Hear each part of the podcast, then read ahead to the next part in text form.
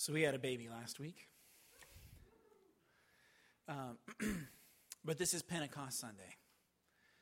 And I love Pentecost and could not be kept away. So uh, don't worry, I can take the next couple Sundays off and spend time with my family. Uh, but my mom's here helping out, and uh, I had to come and share with you all this morning a little bit about the Holy Spirit. Um, so I don't know if this is, this is either going to be awesome or terrible. I can't tell because I'm really tired. Um, but I'm excited about this. Let's pray. Lord Jesus, thank you. Um, thank you for this chance to be together and to worship in the midst of uh, everything going on in life, moves and holidays and births. Um, it is so great to have a chance just to worship, to be in your presence, to give you thanks for my son. Give you thanks for the Holy Spirit. I pray just as I did already, that He would be at work among us here this morning, that we would not leave without having a greater measure, a greater understanding, a greater joy at who He is, Holy Spirit, and what He is doing for us, and the power that we have in His name. Give us this power this morning. In Jesus' name we pray. Amen. So, like I said, um, a couple years ago, our daughter Addie was born, and uh, our son Owen was born last week. And uh, this time around, my mother was able to come visit us and be here at the time of the birth and watch our kids. And so, not only was I able to go into the hospital uh, when Owen was born, but I was able to stay through the following days with Susie in the hospital in the recovery room. Um, which is wonderful just to have a chance to connect with my son and uh, help her out at midnight and 1 a.m. and 2 a.m. and 3 a.m. And uh, so it turns out that um, the downside of being in the recovery room is that the nurses and the doctors come in and check your blood pressure every four minutes. And uh, so by the time we got the clear to come home, we were pretty excited to come home. And uh, there's this little ritual that the doctors and the nurses have. Uh, it took me a while to catch on to this, but every time somebody comes in the room, doesn't matter if it's two in the afternoon or two in the morning, they open up the door, turn on the lights, wash their hands, put on some gloves, do whatever they're going to do, take off the gloves, wash their hands, and leave. It's, a, it's this doctor nurse ritual thing that I've figured out. And uh, so important is this ritual uh, that on a couple occasions, the nurses would come in and put on gloves and then um, take care of Owen, our son, and take some measurements or do something. Take off their gloves, wash their hands, and say, Oh, by the way, I washed my hands right before I came in, so they were clean. And um, as a new father, I certainly appreciate the cleanliness, but that was the moment when I realized, like, this is a ritual for him. There's there's a couple things going on here. There's the actual cleaning of the hands, but it's almost like a ritual state that uh, the doctors and the nurses have this need to be not just clean, but in a ritual state of cleanliness. That there's, uh, there's clothing that comes with it, and gloves, and all these sorts of things. And so they're not only clean, they sort of communicate the aura of cleanliness uh, for us and our newborn son, um, which gives me great assurance. Uh, about protection from diseases and all that kind of stuff, but really it was better just to go home where my mom can give me a hug and pick up my son without gloved hands.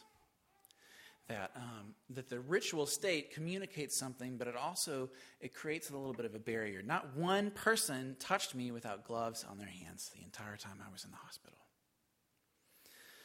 What I want us to see this morning is um, the tension that is happening at this point in the New Testament between the Great Commission, which, by the way, started in Genesis 12, when God told Abraham that he was going to bless him so that he could be a blessing to all the nations, and gets repeated in Matthew 28, where Jesus says, All authority in heaven and earth has been given to me.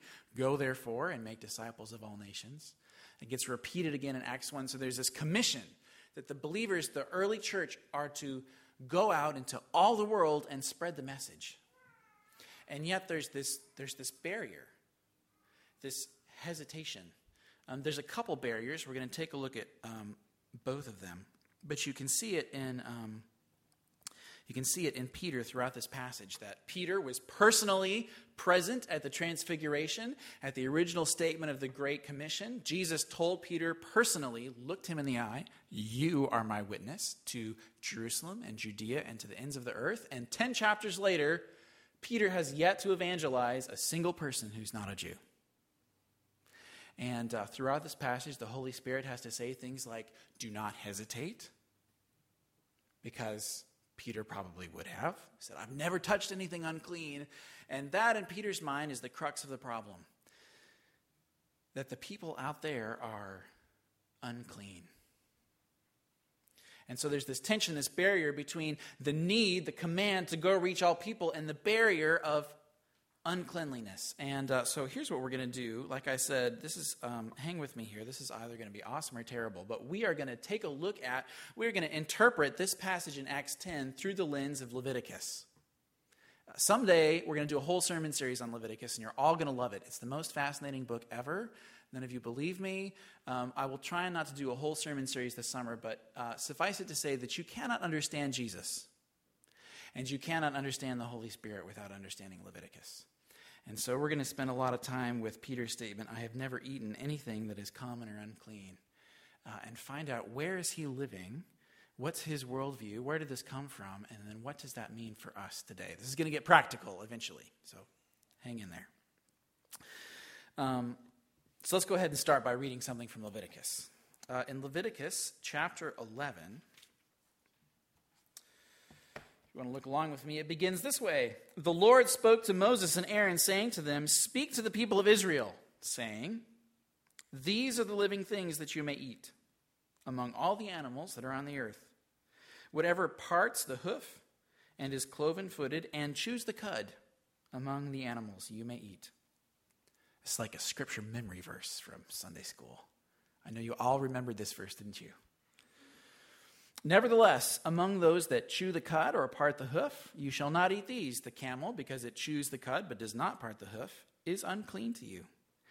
And the rock badger, because it chews the cud but does not part the hoof, is unclean to you. And the hare, because it chews the cud but does not part the hoof, is unclean to you. And the pig, because it parts the hoof and is cloven hooded but does not chew the cud, is unclean to you. You shall not eat any of their flesh and you shall not touch their carcass, for they are unclean to you.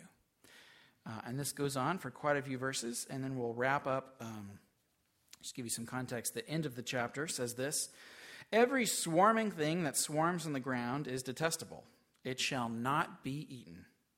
Whatever goes on its belly, and whatever goes on all fours, or whatever has many feet, and swarming things that swarms on the ground you shall not eat, for they are detestable. You shall not make yourselves detestable with any swarming thing that swarms, and you shall not defile yourselves with them and become unclean through them, for I am the Lord your God.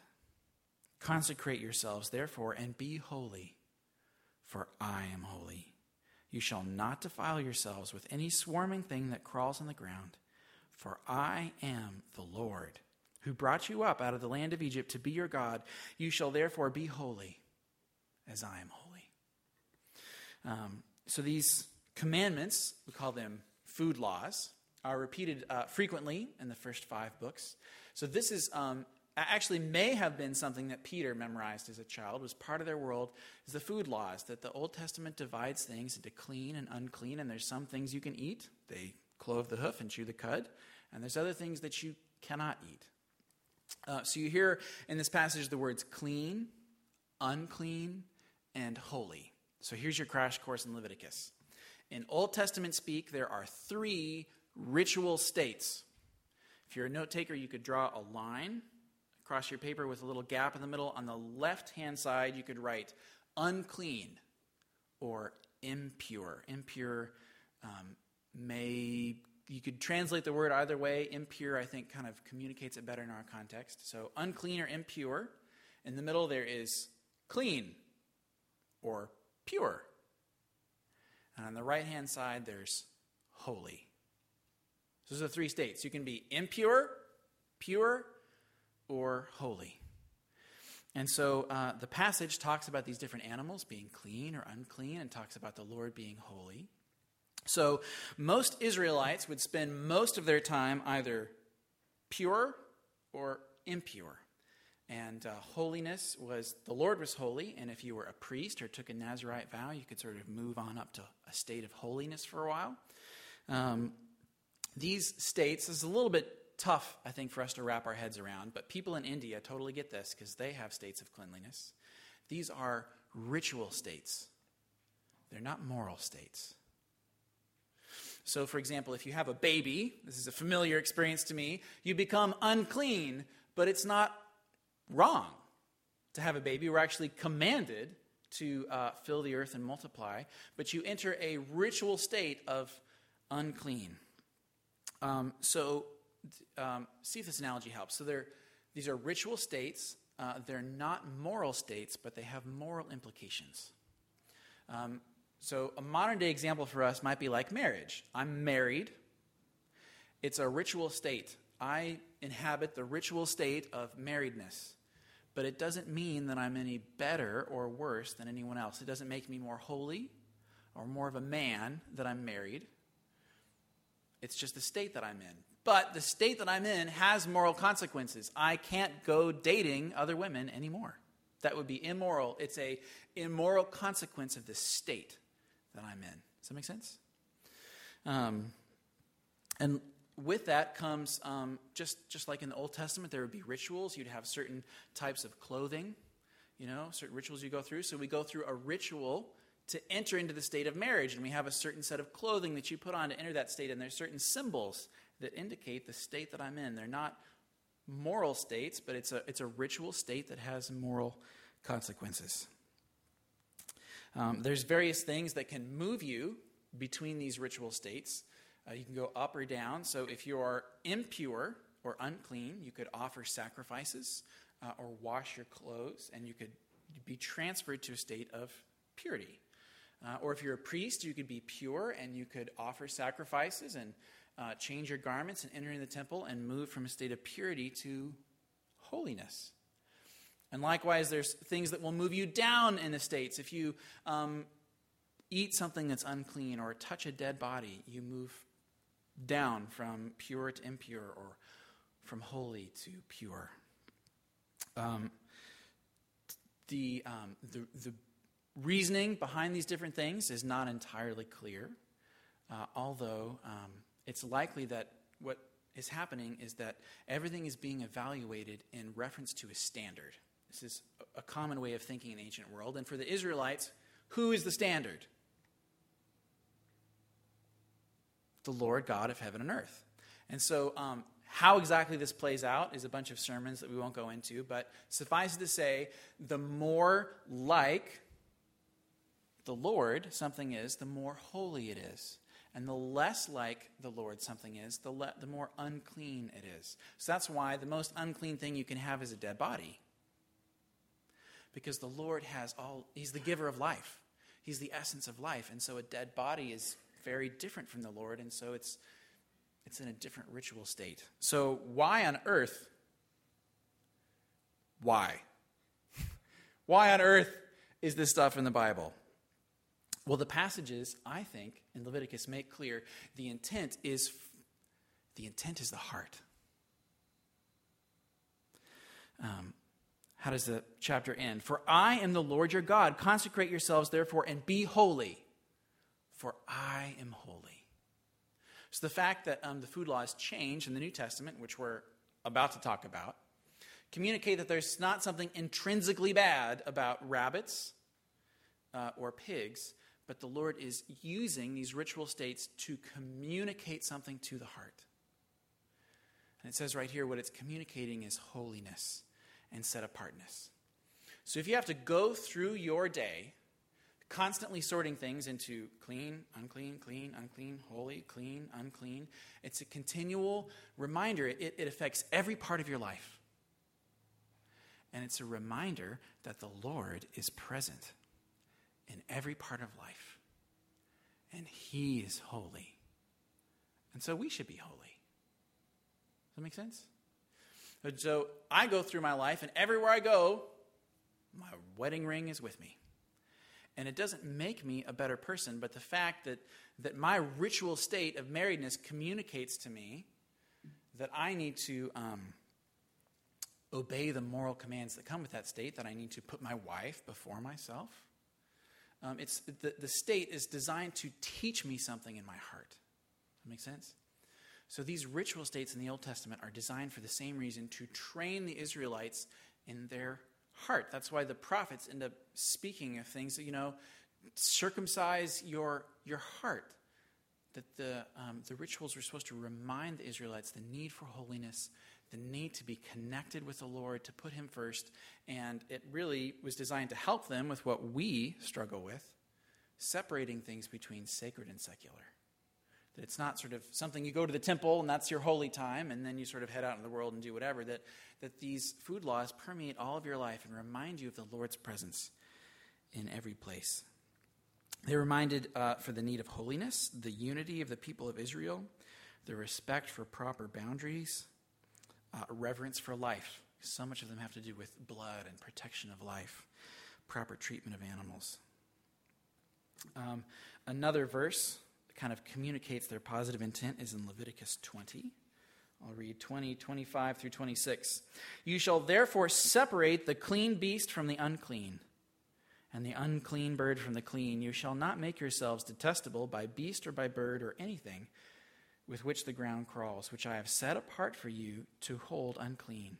You shall be holy to me, for the Lord, for I the Lord am holy, and have separated you from the peoples, that you should be mine. So it is giving these people rituals, just like we have rituals in our time, rituals like communion and baptism to remind us of the Lord's holiness and our closeness to Him.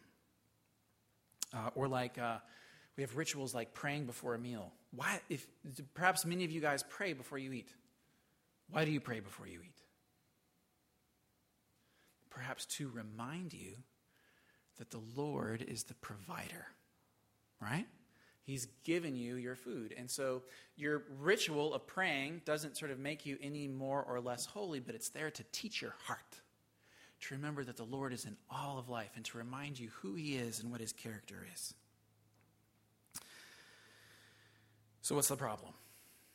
Well, there's a couple problems. The first one is the barrier that these rules create between the Israelites and the rest of the world. Uh, specifically because if you're pure or clean and you touch something that's unclean, what happens? You become unclean. So it's not the cleanliness which is contagious, it's the uncleanliness. And we see Israel as a nation have a long standing habit of coming in contact with other peoples, other ways of thinking and doing and living, and what happens? they become unclean. They sort of, instead of remembering the Lord, they sort of adopt more and more unhealthy, untrue ways of living. And so the great weakness in this system is, um, is that uncleanliness is contagious. And so you sort of have to protect yourself from the uncleanliness around you. It creates a barrier, just like um, the doctors with their gloves that they're there to, to care for me, to care for my baby, and yet they're not going to get too close because it's important to maintain their state of ritual cleanliness. What is needed is an experience of God's presence. Because again, that's what these rules are about God's character and presence. What's needed is an experience of God's presence that is so powerful that the flow is reversed so that the impure becomes sanctified by the pure. That is sort of the great gnawing crisis of the Old Testament law. So hold on to that thought for a minute. What we need is an experience of God's presence so powerful that it works the other way, that what is pure can make what is unpure clean. Well, there's a second problem in this passage. I wish I could only deal with one of them, um, but they're intertwined. If I only dealt with one, um, you, you, you would be left with questions. The first problem is the barrier created by the food laws. The second is legalism. And legalism is when we, take God's laws and we add our own laws, an extra layer of laws, sort of like, well, if we know that this is wrong, then let's create another rule out here, and that way we will never touch what's really wrong, and we'll, we've got extra rules. The other thing that can happen in legalism is when you begin obeying rules for the sake of the rules, and you lose sight of the thing that the rules were designed to teach to your heart. And usually, when you become legalistic, both of those things happen at the same time. That you have the rules and you add on your own rules and layers of rules upon rules, and you begin to focus more on the rules than the heart itself. And that is what has happened in this passage. Peter, um, hospitable and gracious as ever, arrives at the house of Cornelius, and uh, in verse 28 says this heartwarming and welcoming statement You yourselves know how unlawful it is for a Jews to associate with or visit anyone of any other nation. But God has shown me that I should not call any person common or unclean. So when I was sent for, I came without objection. I asked then, Why did you send for me? What a, what, what a great opening statement. Peter's lucky that due to the work of the Holy Spirit, Cornelius just didn't kick him out of his house at that moment. You, you, you could not possibly get more offensive. You yourselves know it's not lawful for me to even eat with you. The point here, under the heading of legalism, is that actually is not true. You will not, you will not find a place in the Old Testament where it says Gentiles are unclean. Or that you should not eat with them. Here's what happened that um, we know that uh, obeying the food laws is important, and so you got to uh, pay attention to what you eat and how it's prepared. And, but if you hang around with someone, if you hang around with a Jewish person and you suspect that they're not entirely on top of the food laws, you never know what's happening in their kitchen, right? And so it just might happen that they would let the milk touch the calf, and, and who knows, and then it's unclean. And so if you suspect that a Jewish person is not on top of the food laws, it's just better to not eat with them. It's not a biblical rule, it's just, it's just a good idea. If you're trying to maintain a state of purity, let's just, let's just stay away from anything that might risk that. And, uh, and so, if you should avoid Jews who aren't really serious about this, you should really avoid Gentiles because who knows what happens in their house? Right?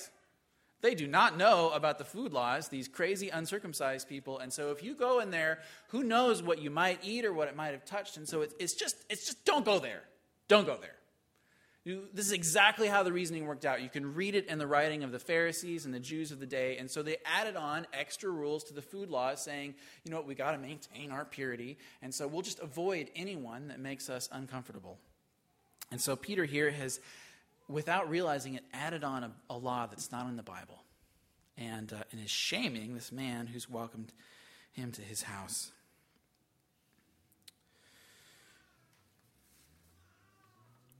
It's, um, it's an addition to the law. It's also a poor view of what the food laws were there for in the first place. This is why I wanted to explain all that, right? What are the food laws there for?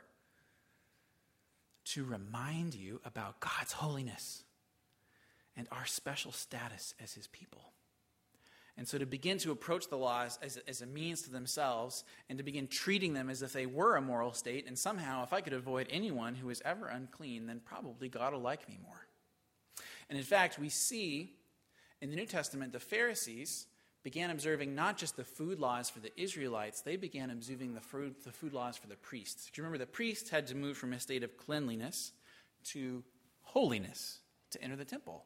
So the Pharisees are like, look, if cleanliness is good, holiness is probably better. If it's good for the priests, it's probably good for all of us. We should all do it. And so they began observing rules that were never intended to them rules to kind of raise themselves into a state of holiness, supposing that maybe was better in God's sight, and kind of forcing that on other people, which again created extra layers of barriers.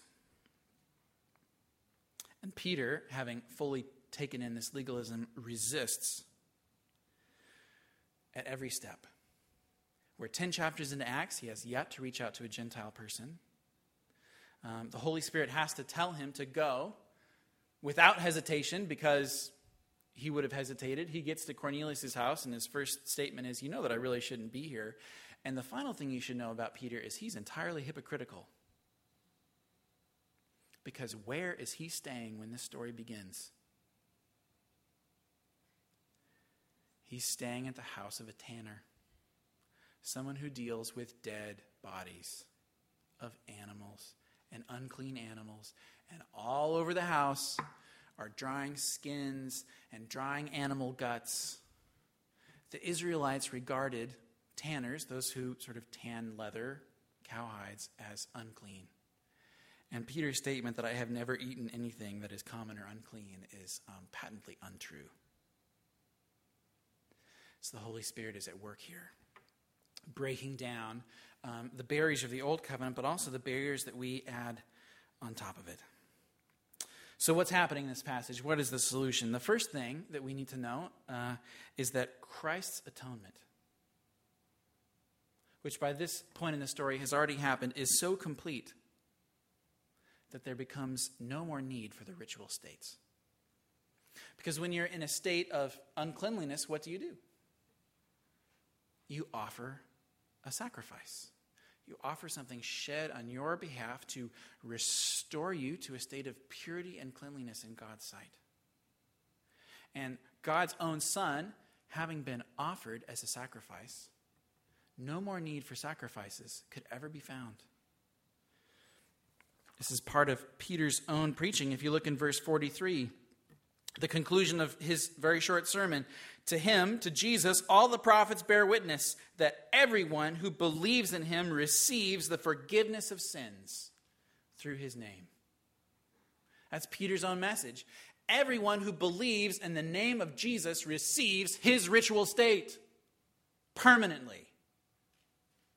And so from this moment on, the, the food laws, all the laws of clean and unclean, come to an end and become replaced with rituals that remind us of the state of cleanliness that we already have.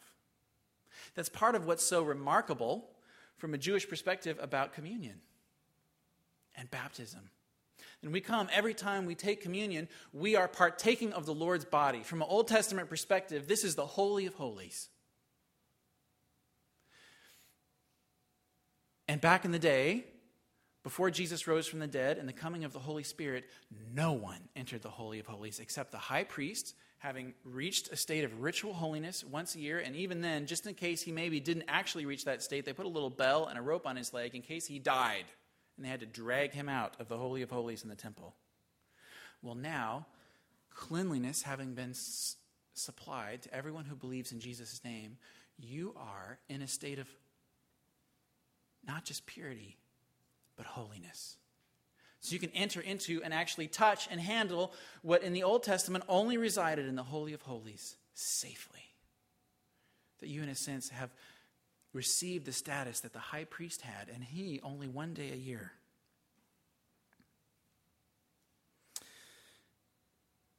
Christ was um, completely filled with the Holy Spirit. So he was uh, without sin, offered an atonement for our sacrifices, and in his life was filled with the Holy Spirit, which empowered him for his ministry. This, again, is part of Peter's own preaching. Verse 38 how God anointed Jesus of Nazareth with the Holy Spirit and with power. And he went about doing good and healing all who were oppressed by the devil, for God was with him. So that's um, it's kind of a strange way to put it, but in a sense, that's the secret to Jesus' success. Not just that he's God, but he's anointed with the power of the Holy Spirit. That was what enabled Jesus to live without sin and to enter the dark places of the world and to enter and touch that which is unclean and make it clean. Remember that that's the experience that's needed in the Old Testament. Someone who has had such a profound and real and abiding experience of the power of God's presence that they are not contaminable, that the clean can reach out and touch the unclean, and the unclean becomes clean. That's what's happening throughout the Gospels when um, Jesus eats with tax collectors and sinners. This is why the Pharisees say, Don't do it, you might become unclean. And Jesus says, This is not a problem for me. I'm so clean, I can make them clean. I can reach my hand out and heal your body. I could spit on you, and it would fix your problems. And so, having this power of the Holy Spirit in him, the power of God's presence in very life, and ascending into heaven and sending down that Holy Spirit upon us, he is able to, again, I'm speaking in Leviticus terms, he's able to share his ritual state with us. So, um, this is why Jesus has to live the life he does, sacrifice, rise into heaven, and send down the Holy Spirit. That he reigns with God above. He sent down the Holy Spirit. He was filled with the Holy Spirit. And now the Holy Spirit communicates the status that Jesus had to you. It's like jumper cables. The Jesus engine is running.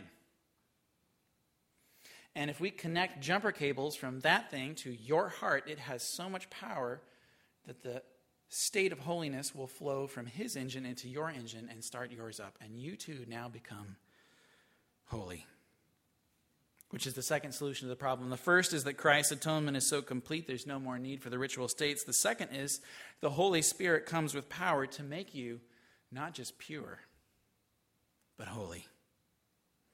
And for that holiness to spread to others, that what Jesus had the power to do is now transferred to you. In Hebrews 9, speaking again of the Holy of Holies in the temple, it says this By this the Holy Spirit indicated that the way into the holy place is not yet opened. As long as the first section is still standing, he's talking about what I was talking about just a minute ago the temple and the Holy of Holies separated off where only the holy could go. And a few verses later, he says this How much more will the blood of Christ, through the eternal Spirit, offered himself without blemish to God, purify your conscience from dead works to serve the living God. So, what happens on the day of Pentecost, which is what we're celebrating today, the Holy Spirit comes down from Jesus to his church and gives you this status, this power of holiness. That holiness is purity plus power for the purity to flow out from you. This is why uh, Paul can say in 1 Corinthians 7, he's talking about marriage, and if you're a believer and you're married to an unbeliever, and he has some things to say about that, and he says, as long as your children are connected to you, they are what? They're holy. Not even pure, but holy. That you, as a believer, have given birth to children, and they enter the world having received your status of holiness. The Holy Spirit becomes within us a sanctifying presence that we mediate to the nations. One of my professors in seminary defined holiness this way in, ter- in New Testament terms holiness is fitness graciously bestowed to experience and extend God's life giving presence together with the ethical response appropriate to experiencing that presence and participating in the mission of its extension. Here's what that means Holiness is having what Jesus had, such a powerful experience of God's presence that you are uh, protected and empowered by the Holy Spirit in such a way that it flows out from you to other people, and in such a way that, remember, the food laws were designed to do what? Shape your heart. And so the things that you, the behaviors you would expect to see from a state of holiness begin to erupt in your life. That because of the power and the working of the Holy Spirit, you begin to do holiness more and more. That uh, all of us, as long as we're alive, will struggle with sin, but having received the power of the Holy Spirit, um, that th- th- th- it gets less and less. That the Holy Spirit begins to bear fruits in you. So here's the first example we see of this uh, Acts 3. So, Acts 2 is Pentecost. The Holy Spirit comes down, tongues of fire, um, tongues in other languages, people preaching the word, thousands of people are converted, and then this is the next chapter, Acts 3. Now, Peter and John were going up to the temple at the hour of prayer, the ninth hour, and a man lame from birth. Do you think he's clean or unclean? He's unclean. He does not attain to the standard. So there's what we would normally expect in a human body. This man's lame. That's unclean. He's in a state of uncleanliness. An unclean man, lame from birth, was being carried, and they laid, and there they laid him daily at the gate of the temple that is called the Beautiful Gate to ask alms of those entering the temple. Seeing Peter and John about to go into the temple, he asked to receive alms. And Peter directed his gaze at him, as did John, and said, Look at us. And he fixed his attention on them, expecting to receive something from them. But Peter said, I have no silver and gold but what I do have, I give to you. In the name of Jesus Christ of Nazareth, rise and walk. And he took him by the right hand, and Peter became unclean. And they both had to go offer sacrifices. No, that's not what happens. Peter takes him by the right hand, and immediately his feet and ankles were made strong. And leaping up, he stood and began to walk and entered the temple with them, walking and leaping and praising God. This is the first thing that happens after the Pentecost. That Peter and John, being now filled with the Holy Spirit, can stroll about the city, come in contact with that which is unclean, reach out and touch it, and the cleanliness now flows in the other direction. That the man who is unclean has now become clean and unsurprisingly, experiences the heart manifestation of what you'd expect from cleanliness. He walks into the temple and worships the Lord.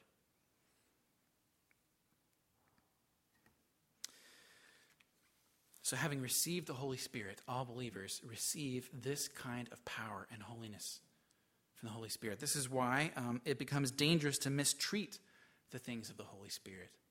It says uh, in Corinthians that some who take communion wrongly have died. Paul has things to say about the way we treat our bodies with other people because we're a temple of the Holy Spirit. That you've received this Holy Spirit power, and just as it was, you had to be careful with the Holy Spirit in the Old Testament, so now we have to be careful with our own bodies because it is the presence and power of holiness and the presence of the Holy Spirit. We see in this passage in Acts 10, which is, by the way, repeated almost verbatim in Acts 11 and again in Acts 15 this story of Peter reaching out to Cornelius, having been confused by his own theology, begins to understand um, seeing the gift of the Holy Spirit poured out on them. Um, what he says in verse 28 um, God has shown me that I should not call any person common or unclean. That um, all in all places who call upon the name of the Lord can receive the status of cleanliness, and that we, as believers, no longer have to be afraid of that which is unclean, but can walk out with the power of the Holy Spirit. So, how does this um, become practical in our lives? Three things. One, you should, in your life, avoid legalism, by which I mean making judgments about any others, including other Christians, about anything that is not specified in God's Word. If the Word doesn't say the kind of music we should listen to, you should not care. If other people listen to music that you don't like or wear earrings, men, it is not sinful to wear an earring. It's not a law in the Bible. should avoid making judgments about others' preferences that aren't clearly articulated in Scripture. There's so many uh, barriers and ca- uh, chasms built, especially Christians, Christian to Christian, between ministry and ministry. We make judgments about things that are not specified in Scripture. It's very important for us to know what God has said and what He's not said in His Scripture. And if things are unclear, let it be unclear. One of my best friends, Todd Morikawa, the pastor at um, Kailua Baptist Church. He thinks differently about baptism than I do. It's, look, it's unclear in Scripture. He's clean, I'm clean, we can be friends. It's not necessary for us to get in a fight about this. Second, do not be afraid. Do not be afraid of contamination. That in the Old Testament, we had to circle the wagons and invite the world to come in here lest we go out there and become uncontaminated, become contaminated. And, and we live oftentimes like that's the case, don't we? But that is not the way things work in the New Testament. We are sent out from Jerusalem to Samaria to the ends of the earth, taking our Holy Spirit holiness with us. It is not necessary for you to live in fear about the things that may contaminate you or affect you or your mindset, but to fearlessly walk out into the world in the power of the Holy Spirit, knowing that He can protect you. Something is different now since the coming of the Holy Spirit. Look, I'm not saying you don't need to be wise and discerning and all that kind of stuff. What I'm saying is you don't need to be afraid. It is okay to have friends who are not Christians. You should have friends who are not Christians. You should have friends who think very different things from you. And you should be relaxed and confident entering the relationship knowing that Holy Spirit is with you and He can impart some of your life to them. And finally, we should all, with great energy, go forth to cross all the barriers that we possibly can. In fact, the only barrier that it talks about in the New Testament is the barrier that we're supposed to set up between us and other Christians who say they're Christians and clearly don't live that way. There is no category for judging unbelievers or Gentiles in the New Testament. It actually may help us to remember that from the perspective of Jewish law and Leviticus, you all are unclean. We are the ones who are on the outside. We are the ones who've been graciously brought in. And having experienced that and knowing that, this should empower us to build relationships with anyone and everyone around us. Who is it in your life that is just a little too uncomfortable? A little bit too unclean,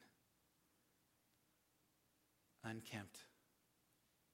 And what would it be like for you to enter that relationship in freedom? And confidence, knowing that the Holy Spirit is with you and that the, their uncleanliness and disobedience and whatever pornography or crazy thing they're doing is not your problem. That's Jesus' problem. And you can enter in and embrace them as Jesus embraced you. I went to seminary in St. Louis, lived there for four years. Uh, this church, if you didn't know, is part of the Presbyterian Church in America. There are 27 PCA churches in St. Louis. Two of them are in the city. Two of them are in the city. That we are a people of separation and suburbs and avoiding that which is dangerous and unfamiliar and unclean from our perspective. One of the friends I had in seminary intentionally moved into the inner inner city and partnered with one of the two PCA churches there and built friendships on the street. He said, Look, the Bible says that you're supposed to respect God given authority. As far as I can tell, the authority on my street is the Bloods. That's the authority on my street. And so he went straight away, found the gang members of the corner, and said, I would like to speak with your leader. Met with the local gang boss and asked his permission to do ministry in his neighborhood and received it. And being, um, the guy had two small children, by the way. And having been filled and protected by the power of the Holy Spirit, proceeded to do his ministry in this neighborhood. And within a couple months, you know what happened? Gang boss calls him up. My friend's a little bit nervous. Gang boss says, I need you in the street corner in 10 minutes. I have something important. It's a little stressful. So my friend goes down to the street corner, Car pulls up, gang boss is in there, another guy's in the car. Gang boss gets out, looks at the guy in the car, and says, This brother's a holy man. Listen to what he says. Looks at my friend and says, Tell him about Jesus. So he sits down in the car, the door closes, they circle around some blocks for a while. My friend tells him the gospel message the gang boss had experienced the life giving presence of the Holy Spirit and began to want that for people around him. Didn't know what it was, didn't have a name for it, just knows that what this man has, we want A while later, my friend's car got broken into. He got a call about two hours later. I know who broke into your car. I want to kill him for you. No, don't do that. We don't all have to move into the inner city. The point is that each of us has people in our life that we are not comfortable with, right where you are right now. And will you trust the power of the Holy Spirit to drag you along, just like he did with Peter, and give you opportunities to share the good news of the holiness of Jesus Christ and the life that's found in his name? Let's pray.